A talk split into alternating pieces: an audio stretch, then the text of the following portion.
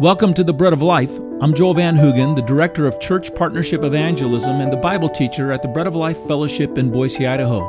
A good part of my week is spent interacting with pastors and leaders from around the world as they're implementing the training that we've offered them in following God's Spirit in dialogues with the unsaved people of their communities in order to help these individuals understand God's way of saving them from sin and judgment and bringing them into a rightness with God that answers the deepest needs of their hearts. These leaders regularly report on how God is building up their ministry as a result of what we've taught them and helped them to implement. There's a great work of God going on around the world. I'd invite you to learn more about how God is using us by going to traincpe.org. That's traincpe.org. And to discover more about our radio ministry and our fellowship in Boise, Idaho, go to breadoflifeboise.org. In Romans chapter 1, verses 18 through 32, we have a picture of where sin is leading the person and society that shuts God out. The secularist has long denied the reality of sin, but they can't deny the negative behaviors that bring injury to persons and communities. And these injuries will continue until we come to terms with the sin that causes them. Only then will individuals be willing to respond and receive God's answer for our sins found in Jesus Christ. We're going to consider the impact that sin makes as it sweeps into the society and has its way with us, and as it sweeps upon the life of the individual and takes that individual where it is that sin wants to go and where it is that sin wants to lead us. The important question we're going to attempt to answer here is where is sin taking us? Where is sin taking you? Where would sin take the world you live in? And it's not the only question we're asked, but that's the primary one. You know, there are a lot of secular thinkers in our day and age that want to dismiss this notion of sin altogether. They want to dismiss it, but they also are witnessing the reality of the disruptions that are taking place in our community. They recognize that people have consciences. They recognize that people feel shame and people feel guilt. They recognize that people even admittedly do counterproductive things that are somehow not helpful to themselves and helpful to society. And so, although they don't want to call these things sins, they have to come up with a term. So, usually it's just a mistake in judgment. That's the primary thing. They've made a mistake in judgment. You ever seen some celebrity or some individual who's got drunk and, you know, beat up his, wife or whatever it is, and then it's been caught on camera, and then he's got to go before everybody and he says, Well, that's really not me. I made a mistake in judgment.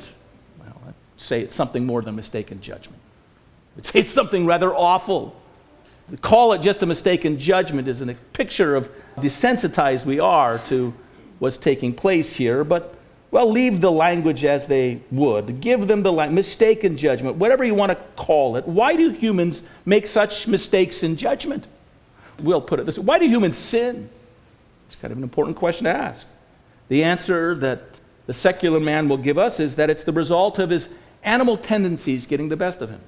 It's the residual influence of his evolution catching up with him. He hasn't entirely got rid of and shed all of the animal instincts within him, and periodically the vestiges of those animal instincts rise up within him and cloud his judgment and cause him to behave in ways that are destructive or not in his best interest and in the best interest of the social order. And so he sins because, you know, the ape in him has somehow got the best of him.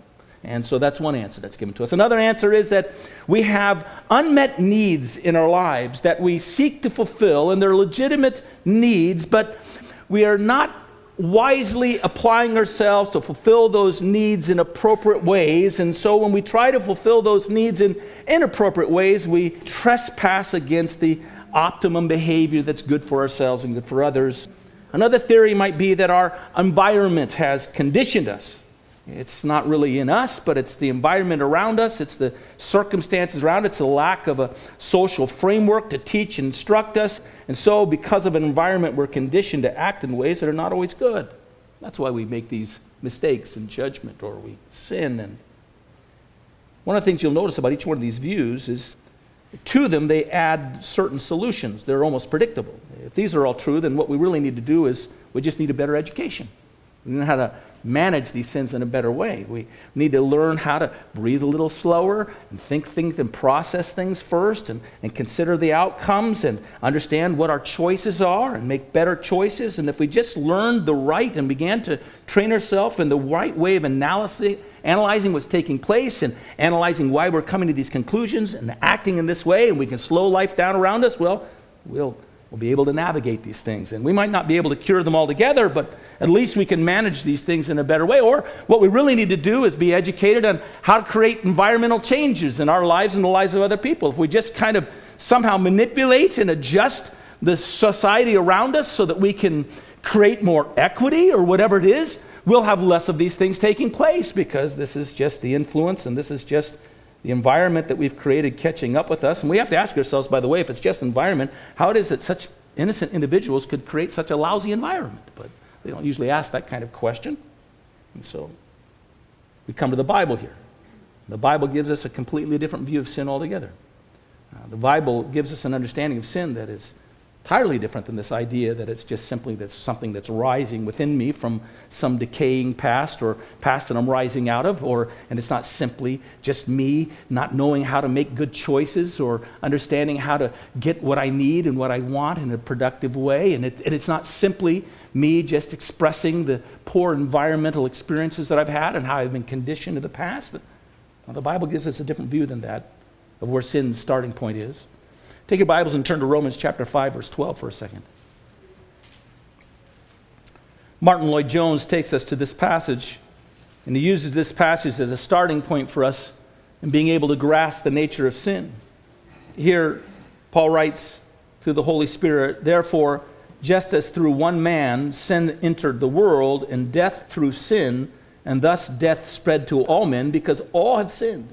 This is actually one of the more controversial passages in Scripture, and there are a lot of different understandings and views of what is exactly meant here, and commentators will dig deeply into it, and we'll have to go and dig into some of the specifics of this passage later on, but we're only in Romans chapter 1 right now, so you'll have to wait a while. But what we see here is that Paul is obviously talking about how it is that sin made its way into the human race and how that sin spread through the sin of Adam to all of us back way back in the Garden of Eden. How did sin come and was brought into reality?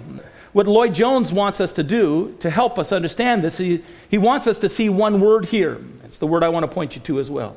It's the word entered. It says, sin entered. And this entrance may be seen because it wasn't welcomed, it wasn't something, it was it was seen something as an invasion because of what it produced, what it brought about. It, we might see it as sin invaded the world of humanity when Adam sinned. And here's the point sin is something more than the vestiges of an evolving human nature. It's not something that just percolating from some distant past.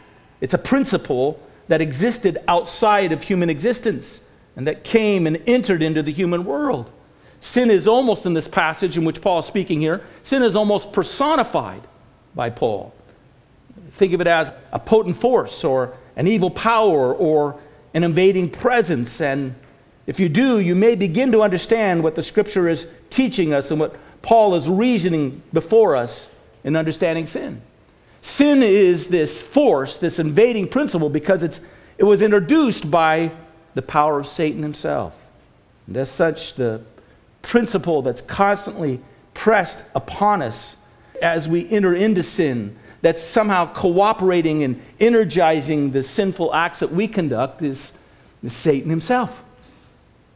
James actually tells us that jealousy and selfish ambition, he says, are earthly and unspiritual. Oh, we might say that, well, that's just earthly behavior. Unspiritual, I could see that's unspiritual behavior. And he says, demonic. Jealousy and selfish ambition is demonic. Some impulse or power behind it that's driving it and sending it forward. It's produced by Satan himself. It's invaded our lives and it's come upon our lives. And you see here in the Bible, sin is something more than a part of a faulty process in man's evolution, something more than just a failure for proper social development. I'm going to give you a quote from Martyn Lloyd-Jones. It's rather extensive. I want you to listen to it. Jones says this Sin is something which is outside of man, something which can exist and which did exist apart from man. It is something which has entered human nature from without. Just a moment here, I'll stop the quote. When you think of it that way, though sin is woven into our nature and it's made itself a part of our lives, it's not simply a natural force. When we confront sin, we're addressing something more than our own impulses and even the impulse of our own fleshiness, which is saying a lot because my fleshiness is pretty potent. It's pretty powerful, but it's even more than that. It's more than just fleshy impulses. When we confront sin and we deal with sin in our life, we're contending with a force or a principle that is expressed not only by the power of our flesh, but is driven by the power of hell itself. These impulses are something that are put forward and have the force of the evil one behind them. Let's go back to this quote here. Sin is something which is outside of man, something which can exist and did exist apart from man. It is something which has entered human nature from without. We are aware of a power other than ourselves acting upon us and influencing us. It is not only a power or principle that is independent of men, but it is a mighty power a terrible power. It has fiendish quality and malignity, which is truly terrifying. Furthermore, it is a power that has entered into the life of man and which affects us profoundly and actively. It does not belong to the order of vestigial remains. It means it's not a part of our evolving animal natures. It does not merely affect one part of man and his nature. It is so deep seated and so much a part of us that the entire man is affected the intellect, the desires, and therefore the will. Indeed, it constitutes such a terrible problem that God alone in Christ can deal with it. That's how powerful sin is. It's not answered by finding ways to assist us in the natural process of managing our instincts. It's not answered by providing some way to educate us and provide us with an educated response. All we'll get with all that education is just more educated sinners. It's not a matter of just learning impulse control, and it's not a matter of simply intellectually analyzing it and finding the answers by building a social strategy for it. No. Sin is a power greater than the power of one individual, and it's a power greater than the kind power of all society, the whole of society. Sin is a force that is so great and yet so intertwined in our lives, in the life and the society of human beings, that it can only be addressed by the greatest power of all, by the power of God. It can only be overcome when we yield to a Savior who has come and is greater than the force of sin itself. A Savior who can confront sin and can even take all sin upon himself and extinguish it and deliver us from it. And that's what our Savior Jesus Christ has done. For too long, we've thought that we just need a better education. We just need to give people some therapeutic uh, direction to overcome their sin, and this will be the final answer for them. Or we've thought if we just change the environment, we've even had the idea now that sin is really the result of all the classes in the world. If we can just create some strategy, some utopian experiment where we're all in one class and we create this unanimity of all people, that everything will be better, and all you'll do is take sin out of the classes and you'll just let sin express itself throughout the masses. Don't change anything. Don't deal with the issue. Sin can't be stopped, you say, by this education. It can't be stopped by mere social constructions. It's too powerful.